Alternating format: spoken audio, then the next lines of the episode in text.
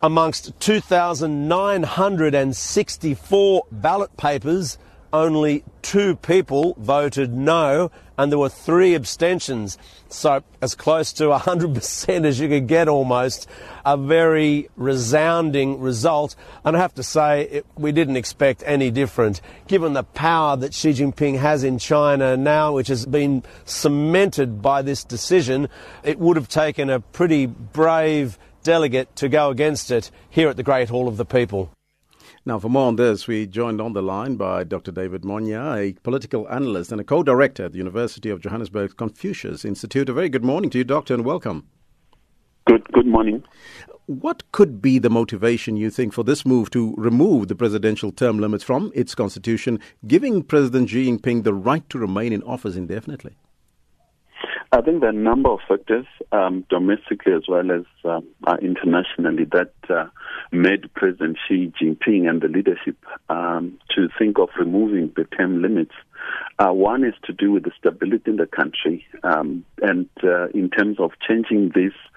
Uh, since 1976, the last time when uh, indefinite leadership term was limited to two. this time around, I think the um, lots of plans that he has internally. One is to wipe out um, poverty by 2020 and the, the stability within China and immediate region. At a global level, there are a number of tensions uh, in the region, and there's a perception within China that the U.S. and some Western countries are somehow isolating China. The tension in the South Sea, uh, China Sea, um, as well as uh, the need to stabilize uh, the one belt, one one road. There is a, a, need for a consistent, in their view, uh, to have uh, a consolidated leadership that will take China into uh, 2049 centenary.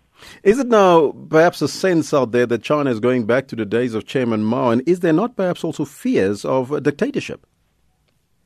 Uh, it depends who says that. I think internally there has seemed to be um, support for the move, uh, but in Western capitals, I think there has been condemnation uh, and the limits. But when we look at the issue of limits or no limits, uh, in itself is not the only measure of democracy.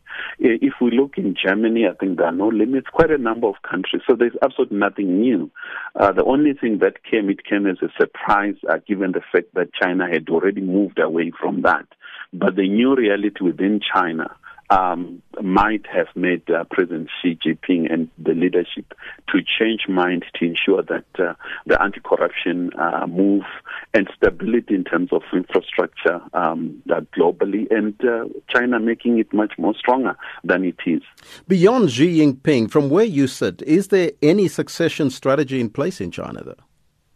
Uh, internally, the party, I think there are um, uh, quite a number of up uh, and coming uh, new leadership that is capable of taking China forward. Should anything happen to President Xi Jinping, uh, like any other country, uh, there are dynamics within China. I think there is a need to pay much more attention and understand China from it internally instead of imposing our own views in terms of what China should and should not do. Mm. As far as Africa is concerned, I think where China has made inroads, uh, it's a it's a blessing in disguise. I mean, Africa is moving its term limits in most countries, and therefore there are lessons that one can learn uh, from China. Uh, also, other lessons not to learn from China. Therefore, I think African leaders would have to choose quite carefully what to take from China and what not to take from China. What does the insertion of uh, Xi's political theory into the constitution mean for China's growth prospects?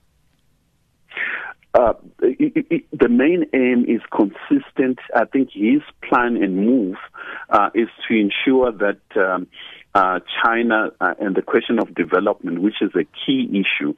Uh, if you understand the thinking within China, even ordinary Chinese, there is that feeling that China has been defeated in the past, whether in wars or lack of development, uh, the main aim um, and the reason why it was defeated was the lack of knowledge, scientific development. So if you look at what the leadership is doing, is to fulfill the issue of strengthening. the modernization of the army uh, in terms of defensive and protecting uh, national territories, in terms of consolidating them, uh, as well as ensure that Chinese are out of poverty. A country with one almost 1.4 billion people has managed to take people out of poverty 600 million people out of poverty. Hmm. So there are quite a number of good things that are coming out. Uh, like any other country, they also have challenges uh, politically, economically, and otherwise. Does this have the potential to perhaps reshape global order, you think, Doctor? I doubt very much. I think this is a Chinese story. Um, Africans are shaping their own uh, without necessarily following China or Western countries.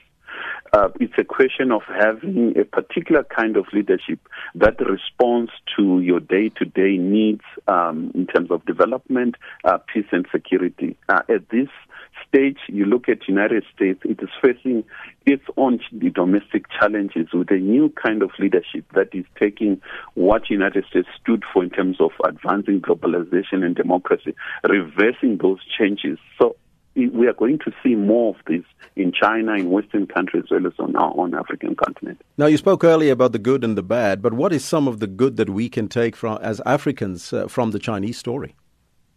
I think it's a question of education. If we are to invest more on the youth, uh, this is the continent of the future. We have the largest number of uh, youth. If we invest into this youth, stabilize um, silence the guns and ensure that women and the youth are brought into the mainstream economy through education, empowerment, as well as entrepreneurship, develop our infrastructure and ensure that we uh, avoid corruption uh, that seems to be engulfing the continent. I think doing that, sticking to that plan, uh, will take Africa out of poverty, which China is doing already.